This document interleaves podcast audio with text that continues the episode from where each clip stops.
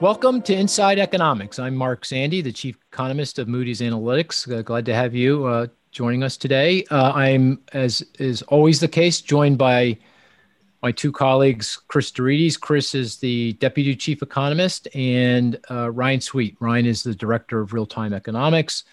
And we also have a, a guest uh, today, uh, Dan White. Dan is another one of our colleagues. Dan is the director of public sector research.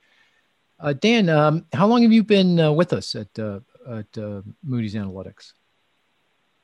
Uh, going on twelve years now. Twelve years. So, uh, and you came to us, as I recall, from the state of New Mexico. Is that right? You were at the state of New Mexico before you came to to Moody's. I was, yeah. I was. Uh, I worked for the legislature in New Mexico um, for the Legislative Finance Committee, um, doing revenue forecasting and economic analysis around um, finance and public debt and all that fun stuff. Yeah, and um, uh, how did you find us? How did you find Moody's? Uh, what, what, was uh, what was that link?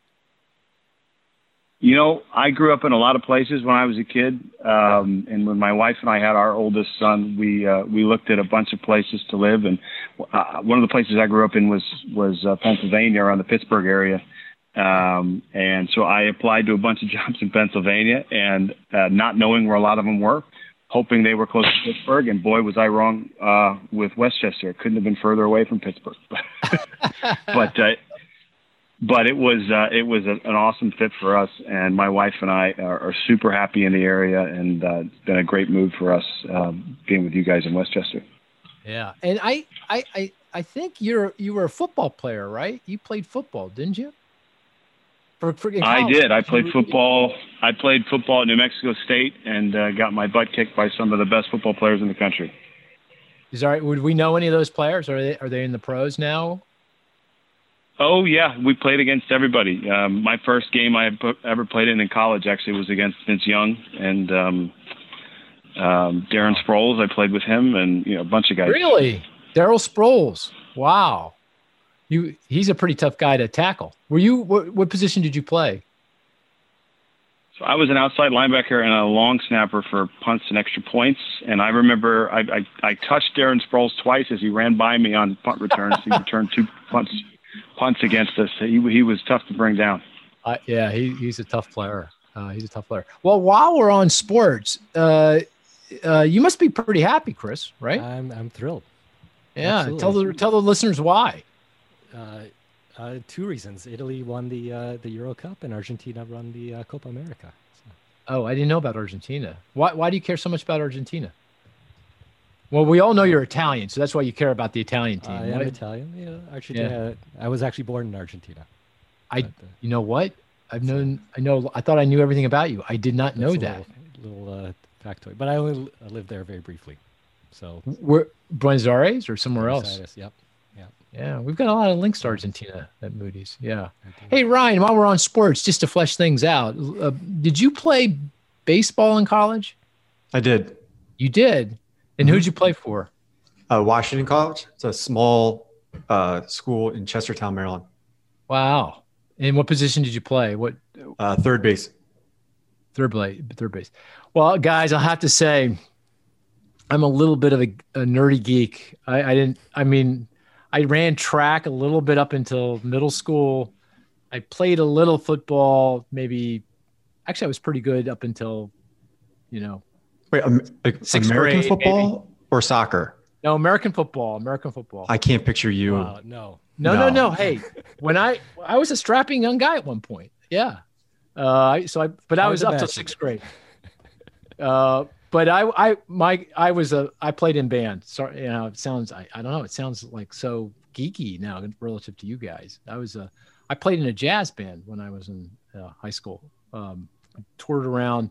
Actually, we went to Spain we were on the well, I don't know if this is true, but they told told me that uh, that we played on the Johnny Carson of Spain, uh, uh, touring around. Uh, we played in jazz competition. So, but you know, you, you guys um, uh, just feel a little out of place with all their uh, prowess.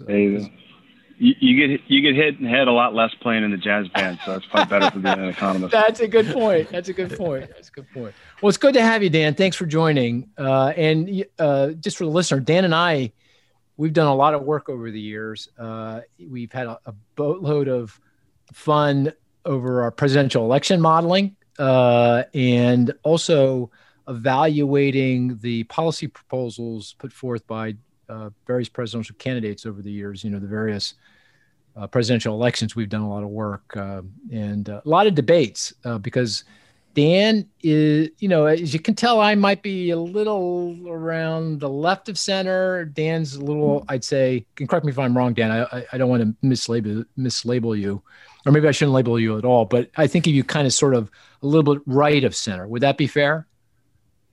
I think that's fair. Yeah, and I and I deRitis and, and Sweet, I don't know where the hell they are on the on the spectrum. They're they're on the. They like to keep it very close to their vest. Yeah, they do. They do indeed. They do indeed. Well, it's good to have you. So, um, uh, as everyone knows who's been listening to the podcast, we begin with the statistics, uh, and then we'll turn to the big topic after that. And this, and of course, uh, apropos to having Dan on, we're going to be talking about fiscal policy. There's a lot going on in Washington.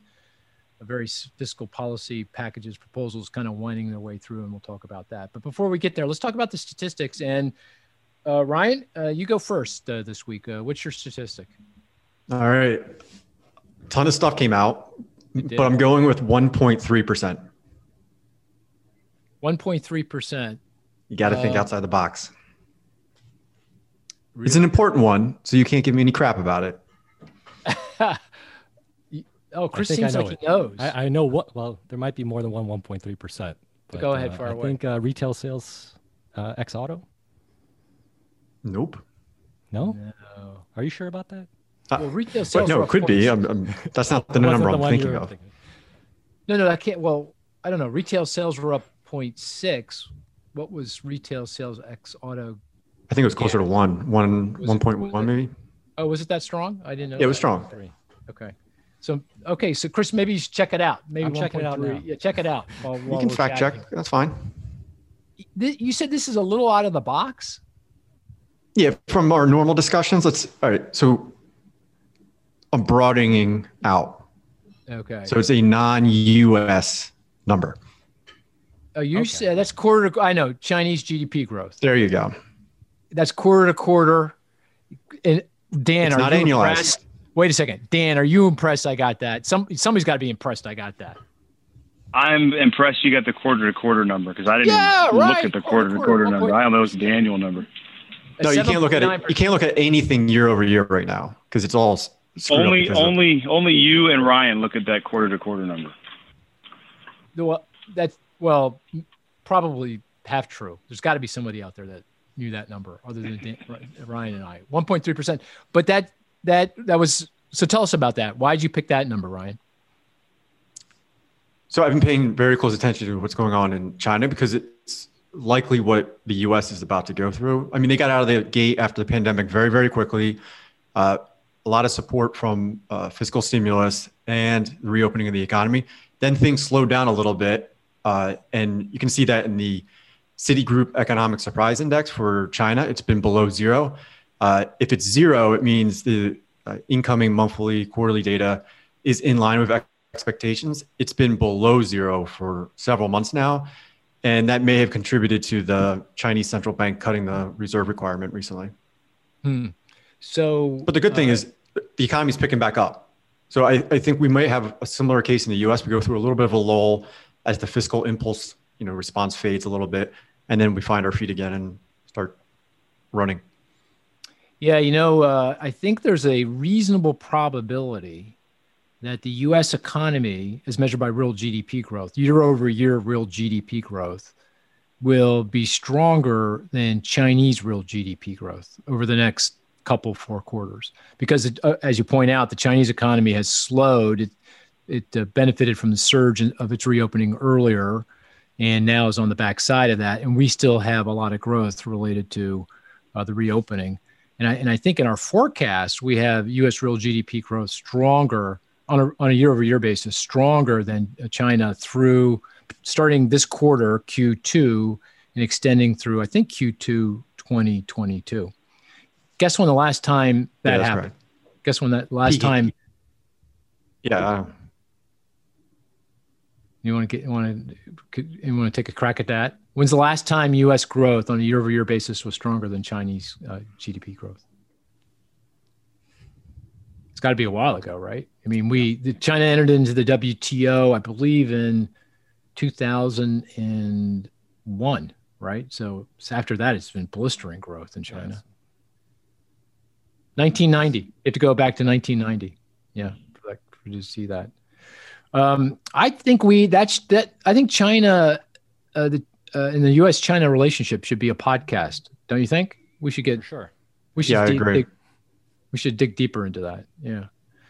Um, anything else on that, Ryan? You wanted to mention about about China, Chinese growth? No, no I think we covered it. Okay. Okay. Very good. Um, Chris, what's your statistic? I'll give you an easy one because Ryan's was tough. Um, 80.8. Oh, uh, but before I go there, 1.3% okay. was retail sales ex auto. Okay. So no way. Record. Yeah. Really? Not X auto and gas, X auto, just X auto. Just X auto. Oh, I think you've been boning up for this podcast. You bet. You bet. I think we all are. Uh, uh, uh, uh, hey, not me. I, I that I just knew that 1.3 percent. Um, all right, 80.8. Okay. 80. All right, Mark, I'll let you go first. 80. You know this off the, you know this yeah. right away? Uh, well, what is it? What is it? 80.8. University of Michigan Consumer Confidence. Yep. That's right. Oh, I didn't know that. I, I didn't. Uh, yeah, it came in a lot weaker than yeah. you know, what people were expecting. I wonder if like the inflation, what do you think, Chris? Do you think it's the inflation jitters? I think uh, gas prices, inflation jitters, yeah. yeah. Uh, and inflation expectations were up. Um, in the survey. Oh. So I think that's part of it. And I think oh. I, I, also think it's this uh, latest round of COVID. Uh, oh, increases. You do. I think that might, you know, certainly not confidence a bit. Well, you know, there's this growing gap between the Conference Board survey of consumer confidence and the UMich uh, sentiment index. I guess that that's because the Conference Board survey is more labor market oriented. Is that correct? Is that why, Ryan? Yeah. Yep yeah. where Michigan's much more personal finance tied. So, to Chris's point, higher gas prices, things like that, are going to affect Michigan more than Conference Board. I would have thought the higher stock prices and housing values though would have lifted UMich, uh, but I guess it's more about gas prices. Yeah. Okay. Oh, the um, the the buying expectations were down as well, though. Were they? In terms of home, people feeling like it's a good time to buy a home or a car or yeah. appliance or so yeah. Hey, hey, uh, Chris, you're coming in a little bit light. Your sound. So oh, I don't know if okay. Let me see what I can do. Is yeah, pump better? that up a little bit. That's better. Yeah, that's better. Okay. Better. All right. Okay. Hey Dan, I you know I don't mean to put you on the spot, uh, but uh, uh, do you have a statistic you want to uh, to call out? I'm an economist, Mark. I've always got a statistic in my back pocket just in case. Oh, is that right? Okay. Uh, how about uh, 202 percent? 202%. Would this have? I'll give you a hint. It, it, it, okay. it, it dovetails very nicely with our discussion today. Okay, 202%. Is that is that something like um, uh, it's got has something to do with deficits or debt, probably. Incre- yeah. Right. That's my guess. Yes. Increasing the deficit. Okay, and is it is that the it's kind of a weird thing to, to look at, but is it the is it the increase in the size of the annual budget deficit? Uh, it's not an increase, so it's a share of something. Oh, 202%. Well, overall debt, federal debt is more like 100%, a little over 100% of GDP, right? That's 100% of GDP. So that can't be it. Um, well, you're you're you're on the, you're on the right track. It's a it's a projection that recently came out from CBO. Oh, so is it? So is that where we're headed? That's where def- the debt to GDP ratio is headed. That's the current law baseline estimate. I, it's the one I always look at for 30 years from now. Uh, I have four boys as you guys know, and one of them is exactly 30 years younger than I am. And so I always figure out, well, when he's my age, what will the debt to GDP ratio or the uh, GDP ratio be? And under the baseline, so the best case scenario, so assuming there's no more recessions for the next 30 years, um, CBO estimates it'll be 202 percent. Oh man, I didn't know that. That's current law. So that means that if there's no changes in policy whatsoever, uh, based on their economic assumptions, 30 years from now, the nation's federal debt to GDP ratio will be over 200%. Right now, and so it's going to double over the next 30 years. It'll, yep, it'll double over the next 30 years. And that's huge because just two years ago, so pre pandemic, the same report, it's that annual long term outlook that CBO puts out. Um, they estimated that 30 years from now, we'd be at about 145, 150% of GDP. So we've basically we've we've fast forwarded a generation in terms of the debt to GDP ratio.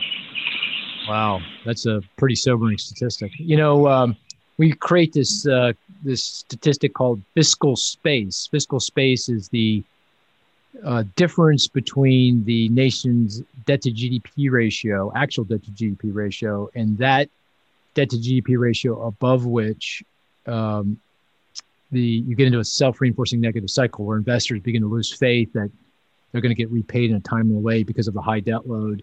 Interest rates start to rise. That increases the interest expense of the government, adds to the deficit and debt, and you get into this kind of vicious death spiral.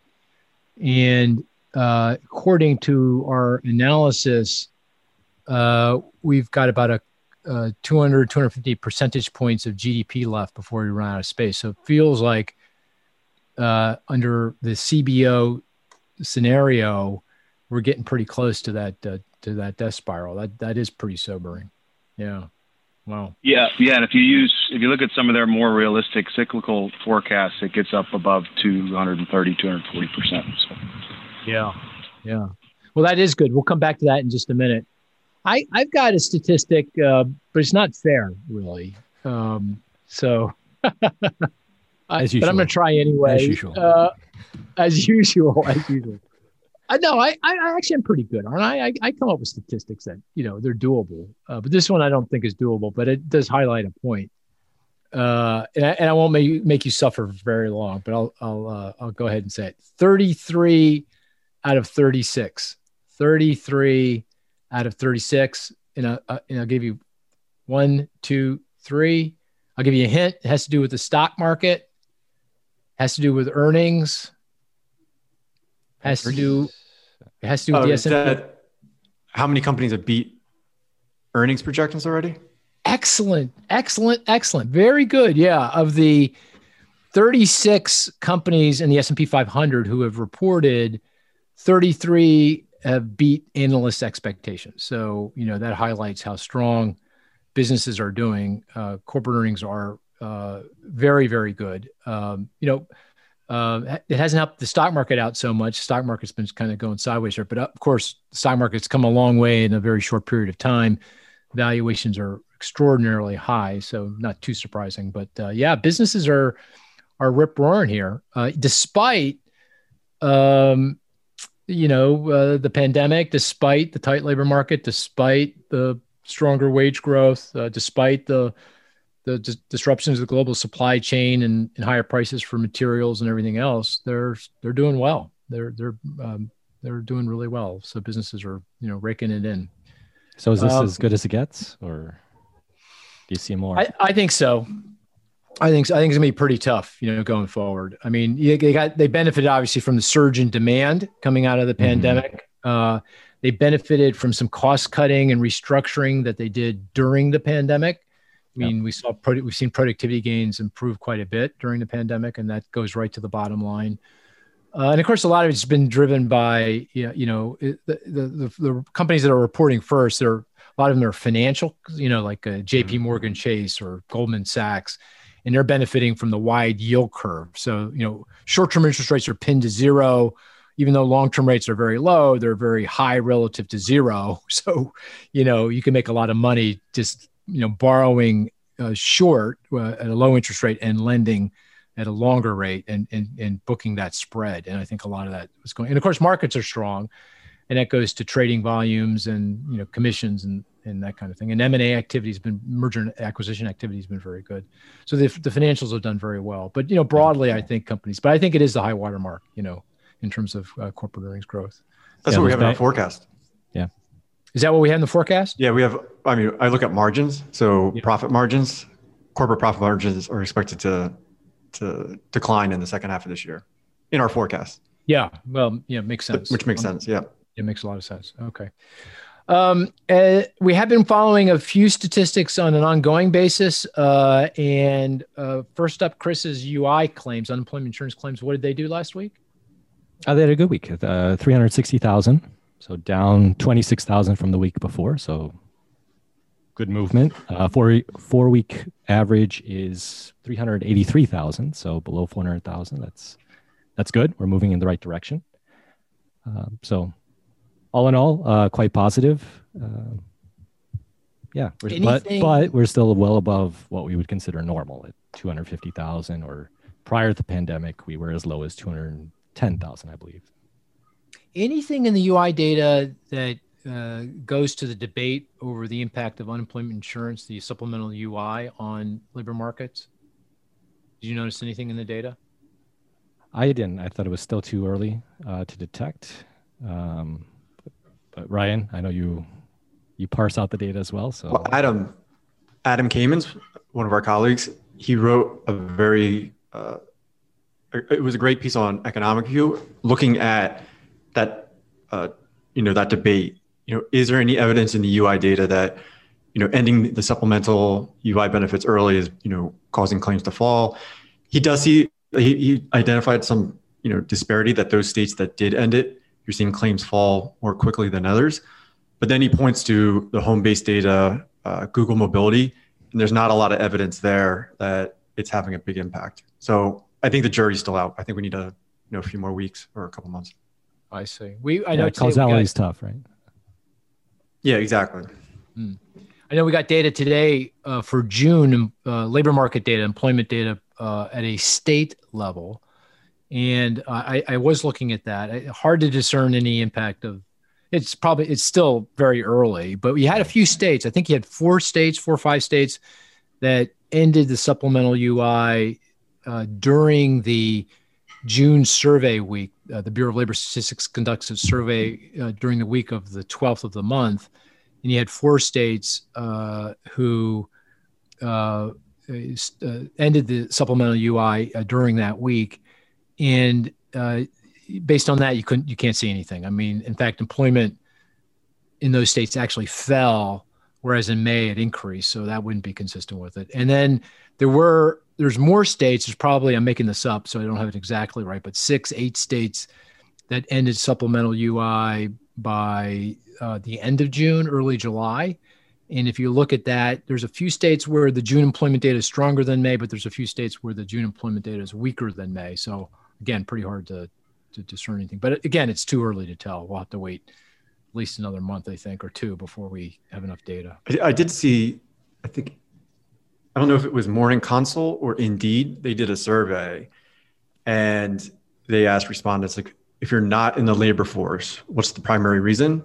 And UI benefits was the lowest, the percent of respondents. Number one was childcare issues, and number two was healthcare health concerns. That's interesting. Yeah. Well, Which I think that is the correct rank. Yeah. yeah. Feel I think that that'd be consistent with what I would say, but we'll see. We'll see. We'll get a good sense of it soon. Uh, mine was co- my statistic I've been following is uh, copper prices. I didn't look today. Maybe Ryan, you did, or Chris, but they still remain very elevated. Uh, Four dollars and twenty five cents, four dollars thirty cents uh, per pound and uh, no real change. That's where we've been. Uh, it's it's off the high, but it's still very elevated. Anything over four bucks uh, a pound is consistent with uh, strong global economy and a lot of pricing pressures out there. So that has not abated to any significant degree. No no change there. But pricing remains a, a problem, uh, an issue globally. Um, and Ryan, yours is the. Have, have you seen oh, lumber prices? They have, I thought they had stayed. They've been cut in half from the peak, and they've stabilized. No, or are they are they still coming in? I mean, the last couple of days they've dropped a lot. Oh, yeah, yeah. We're, we're, I think that's what people are banking on for all these other commodities that they start to come back down. Come back down. Yeah. And and do we know why they're coming down? Lumber prices? Any particular reason? Is it just a confluence of stuff? Yeah, that, less demand. like. Yeah, that's right. Um, yeah. Also, there was there have been uh, reports of some speculation that had been going on there, so some reversal of the trades. So, so. Yeah. You uh, concerned at all about the coffee prices for your Wawa boost every morning? Coffee's been. You know, I haven't been paying attention. Should I? What's going on with regard to coffee prices? Are Coffee's they... going up. I think there was a bad season or something. Uh, no, really? I didn't notice to that. demand. Yeah, you haven't noticed. Uh, so Wawa's keeping the keeping toeing the line so far. Not necessarily. I mean, I'm on autopilot. Every morning I get up. Every they're, here's my they're keeping it at a dollar for now. That's all you need. So yeah. I mean, I get up. I take a shower. I let the dogs out. I, I hop in my car. I go five minutes to Wawa. I get my coffee, 16 ounce. You know, I chat with the folks outside a little bit because there's always a little bevy of you know uh, people out there. You know, congregated around the Wawa, and uh, and uh, I come home and I, I, just you know stick in my debit card, pay. I don't I, I don't really look. Maybe I should be looking. I don't know. You pay at any any price. Uh, I, I would pay any price for Wawa coffee at seven in the morning. Absolutely yes. Yeah. Nope.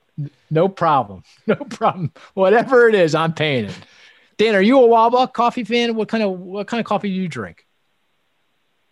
Uh, I don't drink uh, coffee. I, if I, you've seen me, the energy level I have, Mark. If I have coffee, I'm going to be awake for five days. So, my wife drinks it all. The only the only time I ever drank coffee in my life, my wife used to be a barista at Starbucks, and I drank coffee a lot for about a month, and then I, I gave it up cold turkey. Oh, that's funny. That is great. So, so you don't need any unnatural caffeine, is what you're saying. If I get caffeine in me, watch out. I'll be awake for three days. You'll see a lot of uh, reports all of a sudden just appear if you if I have coffee. Now I'm gonna go, go out on a I'm gonna go out on a limb here and say Chris does not drink Wawa coffee. He's got some kind of oh no weird, weird machine that drips coffee. I do have the weird. I do have the weird machine, but I also I enjoy a, a Wawa coffee. They make a good uh, oh, good espresso there. Oh, yeah. okay, all right. My my whole perception oh, yeah. has changed with that. You know, that was key. Uh, yeah. Ryan Ryan is definitely a Wawa drinker. Now, do I, do I have that wrong? No, I don't drink coffee. I'm like Dan. Oh, So but my wife generation. Does. I don't know. She's a Dunkin' Donuts person, though. Oh, that's good too. Dunkin' Donuts are good too. I like that. Yeah, they're very good. Um, okay, Ryan, you got we're up to the last the last statistic that we follow, uh, ten year treasury yields, and I think we will fill everyone in on uh, where we are on ten year treasury yields. and I think we've done a lot we've done a lot of work over the last week or so trying to understand this better. Maybe you can fill in, folks in on you know what we've learned. And I hear you snickering, Chris. What's so the ten year now? One point three. Oh, go ahead. Go ahead. yeah, one point three oh, they're 1.3. Oh, that's another 1.3. Uh, are they actually 1.3? yes, yes. That's 1.3. Is that why you were snickering? Yes, yes. Because everything is 1.3 today. That's that's the magic number. That's the magic number. Uh, that's low. Why are they so? Geez, Louise, what's going on, Ryan? How, you, how do you feel about your 10 year treasury yield forecast? Hey, it's yours too. You're in with there in it with me, right? No. Whoa, we can go back to the first podcast. I, I had a lower ten-year treasury yield than oh, you did. wait, wait, wait. Yeah. That we got a long way to go for that bet, right? I mean, yeah, no? I'm, I'm feeling more confident. Oh yeah, we have a, we have a ways to go, but we have a ways to go. Well, why are they down? I mean, I uh, what what have we learned over? And I ask you this every week, and uh, we learn a little bit every week. So, what have we learned this past week about why they're well, down? We have the Treasury drawing down their cash account at the Fed, and they got to get that down by the end of this month to 450 billion to be in compliance with the debt ceiling. So that's requiring less issuance to finance the, uh, the stimulus. Uh, concerns about the Delta variant, I think, is also weighing on the Treasury market. This idea that growth has peaked, not only just in the U.S. but you know in uh, Asia, and I think that's also weighing on on the bond market. And I think you and Chris brought up a good point that 1.3 is low, but they're positive where they're negative elsewhere in the world. So the U.S. is still an attractive uh, investment. Yeah, yeah. I didn't realize uh, that debt ceiling is, I think, important, right? Because uh, to be in compliant, that debt ceiling will be reinstated. The Treasury debt ceiling will be reinstated at the end of the month, July. To be in compliance with that, the Treasury can't hold too much cash uh, on hand. They they had a lot of cash they've been drawing down that cash, and the result is they haven't been issuing any bonds. So the net treasury issuance, the amount that they're selling versus the amount that are being redeemed or that come to maturity, has been uh, very modest in recent uh, last few months, and uh, and that probably is uh, weighing on yields. Uh, the, the, the demand is held up, but the supply has been like everything else. The supply is less than the demand. Price of the bond goes up, the interest rate goes down. But that would suggest that on the other side of the deficit, the debt ceiling, whenever that is, hopefully with regard when we get these fiscal packages through Congress, then uh, we'll start to see more issuance and yields will normalize. That's that's my expectation. Is that consistent with your thinking? Yeah, I just think they're going to normalize more gradually than than you do. Right. So right now in the forecast, we have 1.9 percent at the end of the year. You're saying is that okay, or is you still you feel uncomfortable with that? One point nine. Each passing day, I'm getting more yeah. uncomfortable about it. That's fair. You too, Chris. Is there anything that in economics that you like? I mean, there's nothing I don't like less than the debt ceiling. Oh. Oh yeah, in terms of policy, you mean? Yeah, I. Well, well actually, let's ask Dan that question. Dan, what do you think of the debt ceiling? Segue. It's one of the dumbest things in the government, and that's saying something. and that's saying something, right? Exactly. Yeah, that's how should I ex- feel. Should we explain what the debt ceiling is? Yeah, go ahead, fire away. Well, I'll let Dan, Dan do it. He's, yeah, Dan, he's the expert. You want to explain the debt debt limit, debt debt ceiling? Right. Well, the debt, the reason it's it's what it is is it's basically a limit on the amount of debt that could be outstanding at any one time for the U.S. government, and the reason that it's stupid uh, for that's a very technical um, economic term, uh, is because we're basically issuing debt to pay for spending that we've already approved and authorized. Um, and so it has to just be extended because we're, just basically we're funding things that we've already done. Where we get in trouble is that we try and tie that to future spending, um, and so a lot of times things get held hostage because of the the debt ceiling. So what most states do, for example, is they pass a debt bill and a spending bill concurrently at the same time so that they're basically approving enough debt to be issued to pay for whatever they're passing in terms of spending and they don't have to come back after the fact and, and extend that out into the future and create you know these fake crises that uh, Ryan loves because they throw off his near term uh, his near term forecast Yep, that's a great explanation, and exactly why it is stupid. By the way, is a good technical term. We should use that more often. I think. In our, in I teach our, my my kids at Villanova that every every all the freshmen. So you have to learn that it's a very important economic term. If something's stupid, you should call it stupid. Call it stupid. Um, okay, well, this this is a good segue uh, into the topic, uh, the big topic, and that's uh, the, all the fiscal policy uh, discussions, debate, uh, uh, that's uh, ongoing in Washington. So, so what I thought I'd do is I just spend a minute, explain kind of what's going on. Turn to Dan. Dan, you can fill any any you can fill in any holes that I uh, have left, or you know, if I've interpreted anything that you disagree with, you know, you fill, you know, you can um, uh, you can uh, provide your color. And then I thought I'd say, here are the things I like about. I'll, I'll do this or, or we can do it another way if you think it's better. I'll say what I like about the, the things that are going on with regard to uh, the the uh, fiscal policy discussion and get your reaction and see how you feel, how you guys feel about it. Does that sound like a good game plan to, to go forward? Okay, all right. So step one is uh, let me just explain what's going on.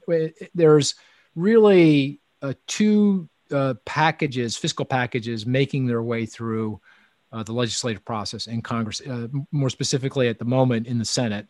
The first is this bipartisan uh, package around infrastructure. Uh, it's mostly traditional infrastructure. It's bipartisan because uh, mo- all the Democrats are on board, and uh, it, it, while there's some hand wringing about this. It looks like there's roughly 10 Republicans that are on board. That's key because you need 60 votes in the Senate to break any filibuster and get something through uh, law into law. Uh, and it's it's pretty small. It's about 600 billion in additional infrastructure.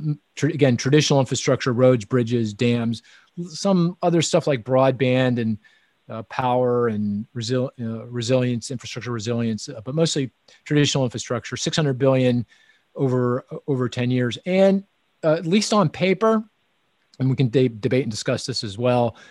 It's uh, it's paid for. Uh, you know, they on a dynamic basis, and we'll, we can come back and we can talk about what dynamic means, and but uh, on a dynamic basis. The other package that's uh, uh, making its way uh, through the process, and this is this is earlier in the process, is a 3.5 trillion dollar set of increased government spending, some tax breaks, credits, and then some tax increases to help uh, pay for it uh, yeah, over the 10 year budget horizon. Th- this includes some additional kind of non traditional infrastructure, say housing related or global supply chain related, manufacturing related.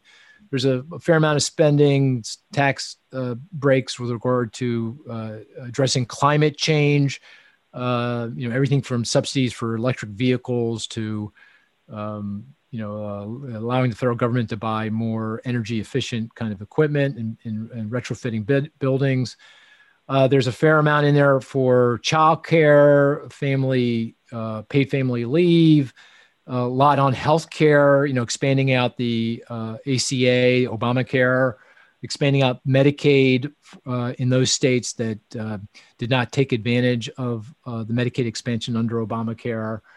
Um, and then on the tax side, um, you know, some tax increases on large corporations, multinationals, uh, the well-to-do, um, uh, and um, some other some other tax cuts. I, I, there may also be some rolling back of the uh, cap uh, on uh, so, uh, state and local tax deductions of SALT, uh, so-called SALT. Um, so you know, I, I, I, that's a really quick summary. Lot, there's a lot of moving parts here, uh, but that kind of gives you a sense of it. So 600 billion over 10 years plus 3.5 trillion over 10 years is 4.1 trillion. Uh, and you know that's kind of sort of roughly in the same ballpark as what President Biden proposed in his American Families Plan and Jobs Plan back uh, uh, month two, three ago, the so-called Build Back Better agenda. So at least in in um, spirit, uh, scope, uh, size, roughly, it's kind of in the ballpark with uh, the Build Back Better agenda. Okay, that's a quick. Did it as fast as I could. Hopefully that made some sense. Let me ask the group, beginning with Dan. Dan, any holes in what I explained? Did I get anything wrong? Is it roughly right? No, I think you you did a good summary there because there's a lot in there to summarize, um, as you mentioned. I think the only thing, and I think there's there's some proper criticism being aimed at the 3.5 trillion dollar bill is uh, they're trying to say that it's paid for, but if you look at a lot of the assumptions they're making to pay for that, it's it's really not paid for. So I think there's a lot more controversy around that piece than the, the infrastructure bill, which is probably why they've been able to get those 10 Republicans on board for the infrastructure bill and, and nobody for the other side. Well, we'll hold that thought for a second. Before we get there, though, let me ask uh, Chris and Ryan uh, anything else you want to add in terms of the description of these policies? Uh, anything I missed that you think is important to point out? No, I think you got it all. Okay. Yeah, Chris, high level, high level. I think okay. you hit it all. Okay, so I, I was going to say one of the reasons I like the plan, the plans, is that it is it roughly pays for itself. You know, over uh, the 10 year budget horizon on a dynamic basis. But uh, I'm going to stop right there. Dan, you explain to me why you think it sounds like you don't think that's right, that is not going to be paid for. So what are you what are you looking at when you say that? So I think the the infrastructure piece probably, I mean, depending on how you score it, static or dynamic, and we should probably explain what that means. So on a static basis, um, we, we, go through and we you you estimate how much something is going to cost um, all else equal kind of on its own. So you don't you don't take the impacts of itself in of itself, I guess, if that's a way to put it. Um, so we did this a lot in 2017 with the Tax Cuts and Jobs Act on a static basis. Um, it didn't pay for itself, and on a dynamic basis, it, it probably still didn't pay for itself, but it paid for a lot more of itself than it would. The reason being that if you give somebody a tax cut, it's going to generate more economic activity, which is going to result subsequently in more tax revenue, which is why you can kind of offset some of that. Um, so they're using you know similar math to what uh, was done for the Tax Cuts and Jobs Act to try and explain why these pieces are, are paid for uh, over time. Uh, and that's a, a, dubious way to, to do budgeting. I, I'm, a big fan of, of, budgeting on a static basis. It's a much more conservative way to go about things and prevents kind of downside surprises. Um, but if you look at a lot of the analysis that's come out so far, and it's, it's difficult to say with certainty around the, the, the congressional um, proposals because we don't have a lot of hard numbers on all of those things yet. But when we looked at the, the Biden administration plan, for example, um, it's that three and a half trillion dollar piece that really is a bit scary. There is some some some budget um, uh, maneuvers going on into those calculations to make things look a little bit more paid for than they really are. Some of that is because some of those spending programs don't go out into perpetuity, but the the tax increases do. But if you look at a lot of those spending programs, especially in the social benefits stuff, um, those are going to be things that are impossible to repeal. So even though they're scoring it as that they're going to end or sunset, those things are probably around forever once you you actually pass them. The other thing is there's a lot of things, uh, especially in tax compliance, so they're counting on a lot of money. Uh, if they give more money to the IRS, that the IRS is going to be able to close that tax gap. Um, those are really kind of nebulous numbers, and to, to budget off of those uh, in terms of a pay for it is difficult to do. And so while I think that the, that $600 billion infrastructure plan, you could probably make a good case for being paid for, that 3.5 trillion really scares me, given, you know, that 202% number that we talked about just a little while ago. Yeah, you know, on the on the six hundred billion dollar plan, in that uh, they do uh, hope for some dynamic benefit, right? So uh, of the six hundred billion, I think they're counting on 50, 60 billion in uh, dynamic benefit. Again, that's uh, the uh, increased infrastructure spending helps support economic growth. That economic growth means more tax revenue. It also means less government spending because the economy is stronger, so you don't need the same kind of uh, spending for various types of government support. And uh, if you count for that, uh, they, I think they're, they're expecting 10, 15% of the 600 billion to be paid for on a on a dynamic basis. Which which by the way, I think that's that's perfectly reasonable. I mean, all the budgeting we do uh, is uncertain. There's a lot of assumptions, a lot of uh, uncertainty around the estimates, even on a static basis.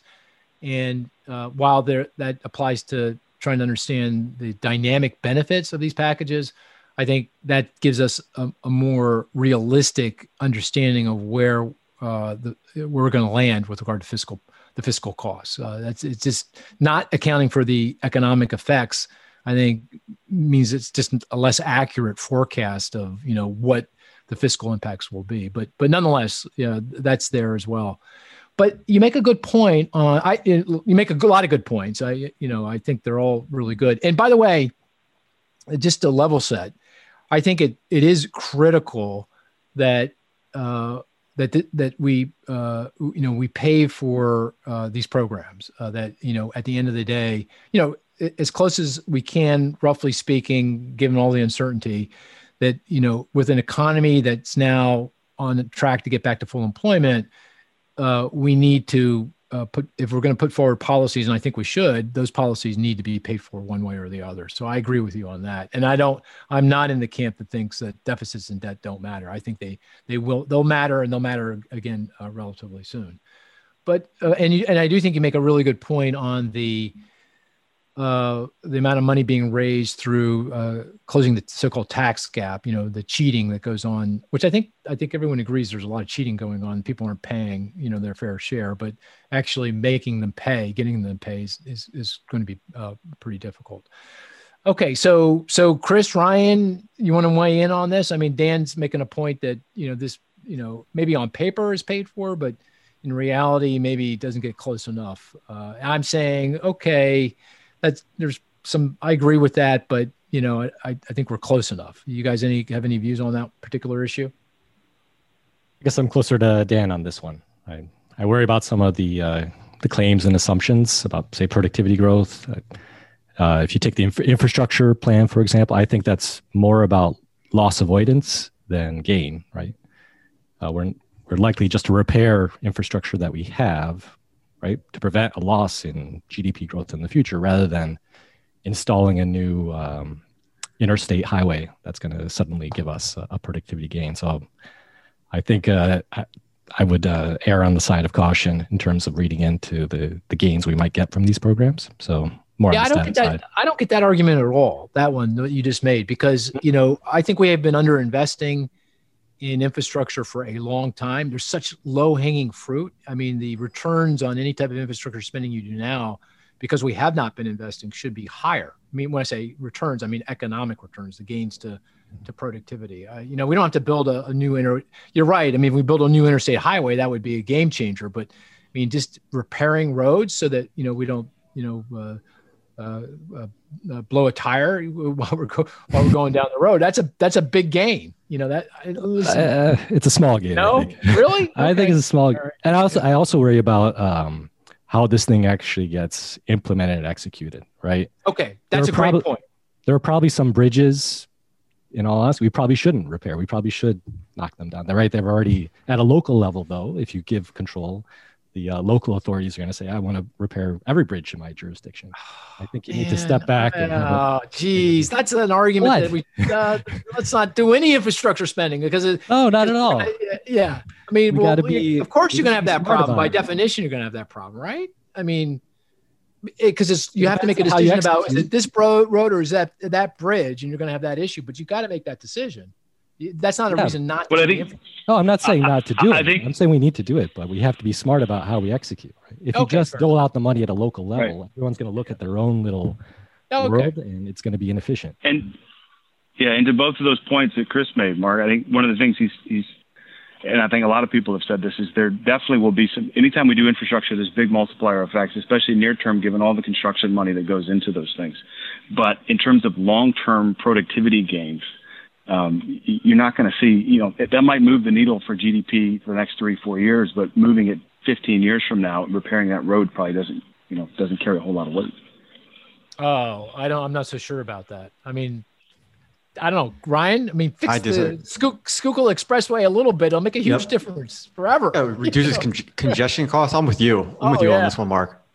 But I'm also, yeah, I, think I think we have to do it, and I think we shouldn't worry too much about how we pay for it interest rates are so low. And if you look at the government's, uh, basically their debt service burden, so their interest payments as a share of GDP is really low. Like now is the time to do it. Uh, and I'm afraid we're going to make the same mistake we did after the Great Recession. We shifted to fiscal austerity too soon, took a lot of wind out of the economy's sails. This seems like we haven't learned our lesson. Right, but this is not fiscal austerity, Ryan. This is not. No, I know. No, know, I'm saying down the road. this is the first step because, to fiscal austerity. When people start about worrying his, about. But what about his point, though? I mean, is, you got 1.3 percent, 10-year Treasury yield. I, I literally, I could put a map of the United States on my wall over here, shut my eyes, throw a dart, lands anywhere. I assure you, I can find a project uh, randomly selected that has a return that's greater than 1.3 percent per annum. Yes. Sure, but which is which is why I don't think I, which is why I don't think a lot of people are arguing with the six uh, the six uh, six hundred billion dollars. It's the three point five trillion dollar piece of this that really has all the, the controversy around it. No, no, but Chris is arguing about the infrastructure. He, he yeah. he's he's arguing that the returns are low. Yeah. I'm not saying again. I, I think loss avoidance is a great reason to do it. Right. If we don't do it, and the the the bridges actually do fall down, right, we're going to have even more of a productivity drag. So I think it, I think there's right, yeah. support for it, but don't expect some type of economic miracle from this uh, this plan. It's really just about keeping the current oh. status quo, right? Well, okay, well that's that's a uh, a uh, debating ploy. Uh, don't expect a miracle. no, no, no. We're not talking miracles. Just uh, uh, blocking and tackling. Okay, well that that's that, those are all good, all fair discuss, uh, debates and discussions. Let me ask you one other one other thing I like about the plan, at least in spirit. Just curious uh, as to your perspective, and that is, and this is how I frame it: that this is a plan designed to help support growth. You know, I think infrastructure will lift productivity growth. And not it's not a it's not a miracle. It's not a game changing event, but it's going to move the dial.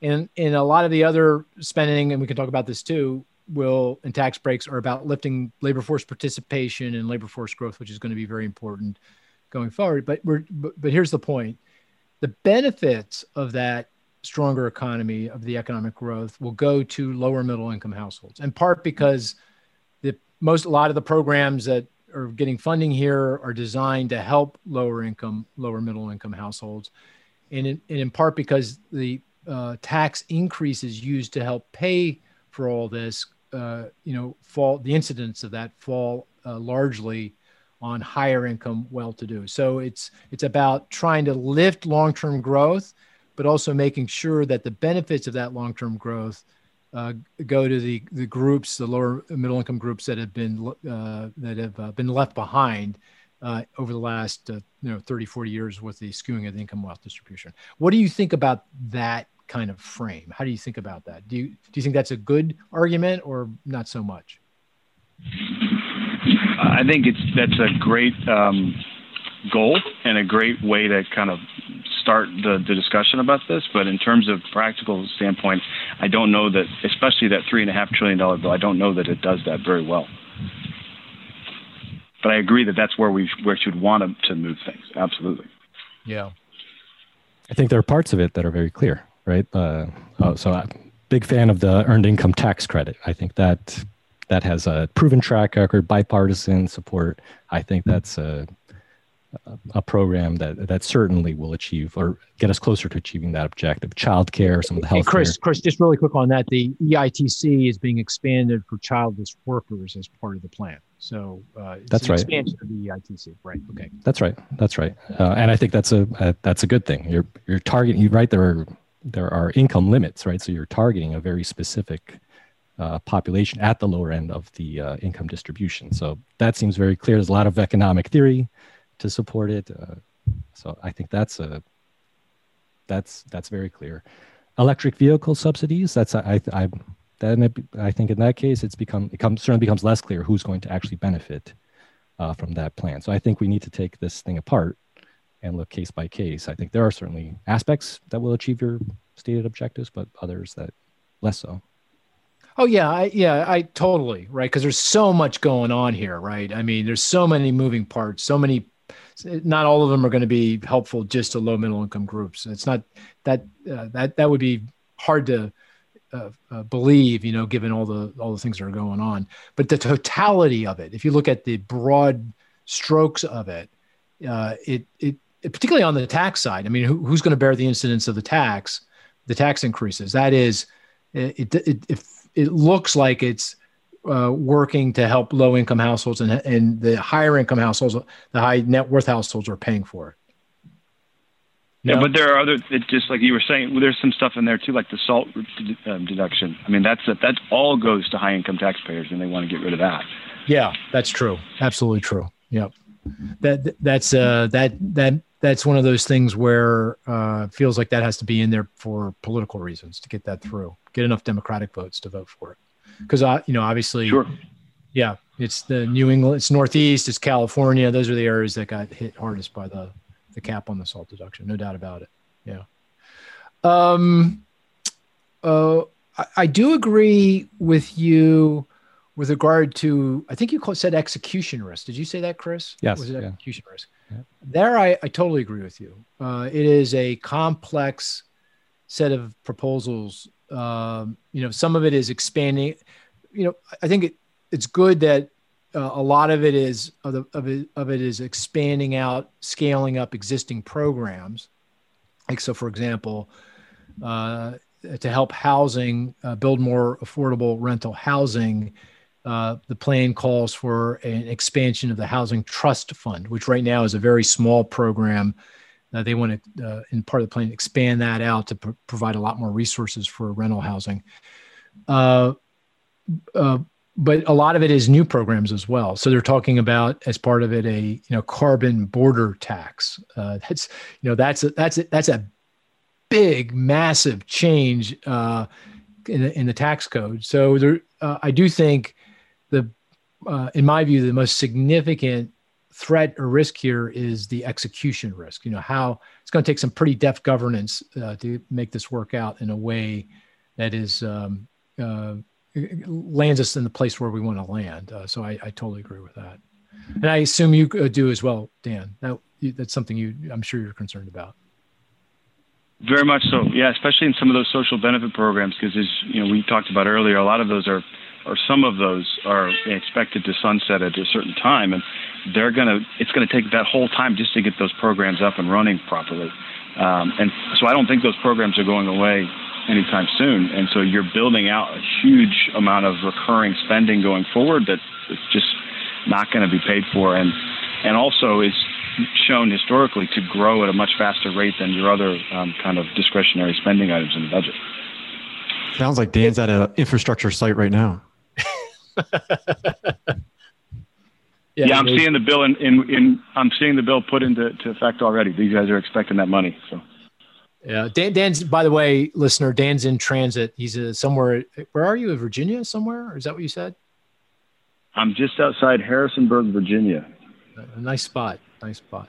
Hey, before we uh, leave this topic, one other sort of controversial debate discussion is around the tax increases, particularly the tax increases on corporations. So, uh, President Trump, uh, in his tax legislation, the so the Tax Cut and Jobs Act (TCJA), passed at the very end of 2017, implemented in 2018, lowered the top marginal rate uh, for corporations from 35% to 21 in the proposals that are being debated now, it's, it's qu- not quite clear what uh, there was being proposed, but it's either going from 21 back up to 25 or 20, 21 back up to 28, something like that.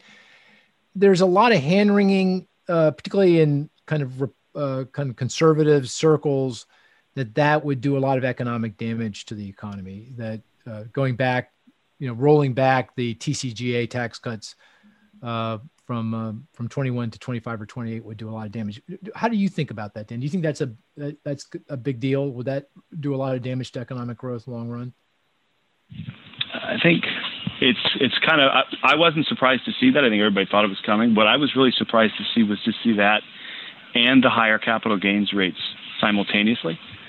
Uh, because that's really a, a, change in the way that tax policy thinkers have been have been looking at this. There's been a lot of push uh, uh, from the, the, conservative folks lately um, to get rid of the, the corporate income tax altogether. But in exchange for that, you would tax capital gains as normal income.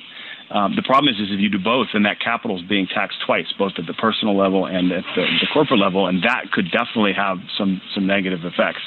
Um, but if you take the existing tax structure and just increase the, the corporate income tax up to 25%, I don't think, as Chris says, I don't think that's that's a game changer for most corporations. I think that's something that most of them would have built in contingencies for already. I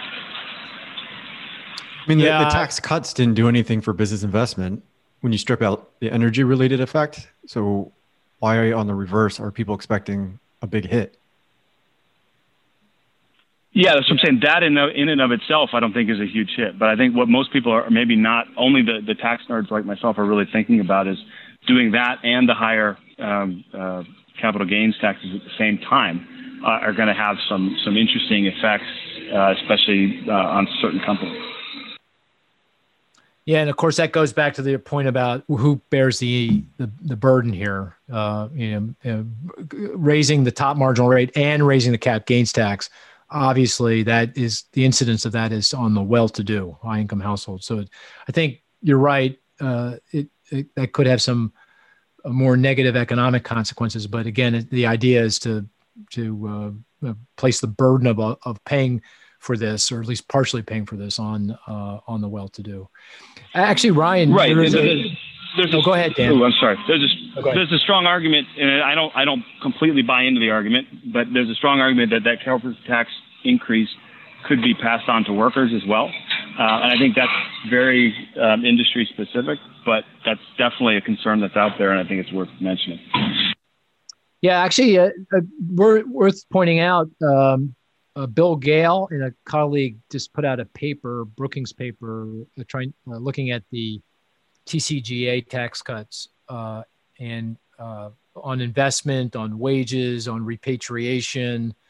Uh, what else? Oh, you know, on um, share repurchases, and I thought it was pretty convincing. they they looked at the two years, 2018, 19 they didn't do 2020 obviously because of the pandemic and they compared that to 2016 17 so the two years prior to the TCJA implementation and the two years after and I, I, I recommend everyone go take a look at that i mean they pretty much showed that the impacts were pretty much on the margin i thought you know not not very large and consistent with our work um okay yeah yeah i thought it was a good piece yeah, it was a good piece. Oh, by the way, I have a good piece coming out on Monday. Just saying, uh, on on these proposals. So you'll get my uh, my own uh, my uh, along with Bernard Yaros, or one of our other colleagues who's been on the podcast before. We, are uh, running uh, these fiscal packages through our models, and we'll produce uh, a paper on Monday. so um, look out for that. Um, okay, we're going to end it this way because I know Dan needs to get on the road here. Okay, imagine you're each a senator. you can pick any state you want uh, you, know, uh, in fact, I'd like to know which state you'd like to be senator of, but you know, uh, you're the senator.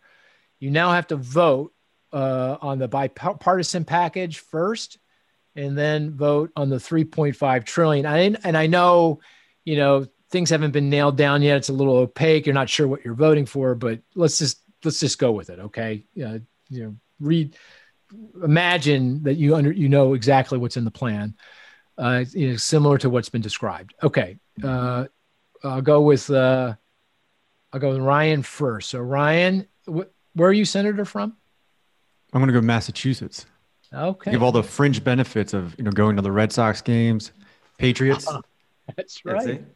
That's a good point. Very good point. So okay, bipartisan bill is up for a vote. Oh, I I vote for it. And the 3.5 trillion. I'm for it. Okay, got two votes. Uh, Chris, um, where you're sen- where are you a senator from? I'm trying to think. I would say Washington D.C., but you know that's an option. Uh, uh, I'll take uh, Maryland. Maryland. Uh, okay. Yeah. Any particular reason why Maryland? Well, it's a pretty state. It is a pretty state. yeah, it it's, uh, yeah. Between he, us, he went to school there. Went to school oh, there. Johns Hopkins, right? There you go. There you go. Yeah. Okay, so how are you going to vote, Chris? I know this is this actually this is this is really the single most important because I knew how Ryan's going to vote. I have a kind of a sense how Dan's going to vote, although he might surprise me. But Chris, I just can't. Can't read me. He's like he's like down the middle. So okay, Chris. Exactly. No so, swirling out of it. You got to tell us who you are. You voting for that for the bipartisan bill? Yes. Okay. Yes. The three point five trillion dollars. No. Oh no! oh no! Oh no! In its quarter form, no. We're doomed. Okay, I'm going to come back Johns to you in a second. take away your degree. I'm going to come back to you in a second. Don't go anywhere. Don't go anywhere. Dan, Dan, Dan, how are you going to vote on the bipartisan bill? Oh no, wait. What state are you senator from? Oh, I live in Pennsylvania for a reason, Mark. I love it too much there. Although looking around me at the mountain, looking around me in, in the hills in Virginia here, I don't, don't know that this would be a bad place either, though. Um, I would say uh, yes on the bipartisan deal and a hell no on the 3.5 trillion. hell no, hell no. Okay, so we got two votes against. Oh, the bipartisan bill. That's that's a done deal then. Yeah, we're we're done. Mm-hmm. Yep. that's gonna pass. Okay, on the now we got one vote for the 3.5 trillion and two against. Uh, you know, I, am definitely voting. Yeah, I'm voting for it. So we're tied. We're tied. So uh, we need Cam- Kamala Harris to come and and break the the deadlock here. Uh, Vice President, obviously. Uh, but before, well, well, hang on, Mark. You didn't say what right. state you were. Oh, oh. Uh, well, you know, Dan, you and I are going to have to vie for that Pennsylvania seat. I know you'd make a well, two senators. Actually, you you you would make a great senator. I'm not in all fairness. I think you. I would vote for you, Dan. I'd absolutely vote. Would I contribute to his campaign? Hmm. Yeah, I would do that too. There's a seat opening up. yeah, I'd contribute. Yeah, you're you're yeah. I think you're a really uh, very reasonable guy, and you'd be very good for the state. Um, But I, yeah, I, Mark, I think if you and I were the two senators from PA, the whole Senate would be a better place. If, if you know what, you I, I like that idea. I like that idea a lot. Yeah, we we should think about that. Um, oh, but here's what I wanted to ask. So, Chris, first, uh, yeah. what would have to change in the 3.5 trillion dollar bill for you to vote for it, or, or or is it just no way. There's just nothing. Dan said hell no, so I can't imagine there's much anything there that can swing his vote. But this is really key. Now, this is really key, Ryan. Uh, what is it in the legislation that you would change that would swing your vote over to a yes? So this is I Joe Manchin. Joe Manchin. Come on. I think this the size. Uh, I think it's too big. It's too or biting off too much in one bite. Okay. So How big? You just skinny it down. I'd be more comfortable with something in the 1.5 to 2 trillion okay. max. Okay. Probably yep. a trillion would be my gambit, but that's not yep. going to fly. Yep. Um, Anything else? And then, and then I think there's a compromise then on the uh, on the tax portion of it. Right. What, what do you mean? I, I think the tax rates go up, uh, but maybe they don't go. Uh, what do we say? 24, 25? I think there's some compromise 25. there as well as on the uh, capital gains, right? So I think there's some right sizing, if you will, of the tax as well as the, just the spending. Oh, that's interesting. I wouldn't have thought you would have gone there. I thought you would have gone on the spending side somehow. But you you would go to you're you're more worried about the tax increases. I think to get it passed and at least give some olive branch in terms of uh, bipartisanship here. at least yeah. we're listening. But yeah, interesting, interesting, very interesting. Okay, uh, okay, before we uh, uh, we wrap this up, anything else, you, Dan? Anything else you want to say? I mean, I kind of led the conversation, but so is there something you'd want to say that we didn't get to? Uh, just uh, to emphasize again how important the long-term um, fiscal assumptions are here, because if you're talking about trillions of dollars, that's going to have an impact in that 30-year number, whether you like it or not. So uh, it's really important to keep an eye on it. I know that you're going to have uh, some folks on in a couple of weeks to talk about that in more detail, but um, really important what those long-term fiscal assumptions look like. Yeah, just to uh, uh make that clear, Maya MacGuineas, who's the, the director of, I think it's, it's, called the Center for Responsible Budget, I believe, and has been a you know very yeah. outspoken voice on budget issues and the need for fiscal discipline, which, which again I think you know entirely appropriate is going to be on, I think, two weeks or three weeks from now. So we're, we're very much looking forward to that. Uh, and Ryan, you, you, need to be on best behavior for that conversation. I know, you know, you give our guests a lot of, you know, flack. So, you know, just rein it in a little bit, please. You know, I mean, you just got to remember in the long run, we're all dead. Yeah, that's true. That's very true. But our children aren't. Yeah. Yeah. Hey, you know, this podcast is run on a long time. Sorry about that, Dan, but, you know, it was a really interesting uh, topic and a lot to talk about. And I, and I, I thought the way we ended it was kind of pretty cool. It kind of summarizes the, the reality of the situation that, you know, there's folks that are on board, folks that are not on board, and there's folks in the middle. And those folks in the middle, uh, you know, want, um, uh, are, are, I think, appropriately worried about uh, the size of this and what it means for deficits and debt long run and, you know, what it means for our families 30 years from now. So um, I think we kind of encapsulate exactly the debate that's going on in Washington. Uh, but you know, uh, in our forecast, we are expecting a fiscal package to get through, and actually, it's about 3.5 trillion in total over 10 years. So, uh, you know, say that with some intrepidation, but that is in our baseline forecast. So we are expecting uh, a package to get uh, through the the uh, reconciliation process. Uh, that bipartisan bill will get passed, and uh, that's that's part of our forecast. But uh, we'll see. I do want to mention that um, uh, we have now added to our website, economy.com, a place where you can go and tell us what you would like us to talk about. What topics do you think we should be talking about? By the way, deficits and debt are towards the top of the list so far, but please go to economy.com. You'll see the banner, click on that, go to Inside Economics, and you know, tell us what you want us to talk about. Uh, and uh, we'll get the the right guests, and um, and uh, we'll, uh, we'll, we'll dive deeper into that. So with that, I want to thank you uh, for attending, uh, and talk to you next week.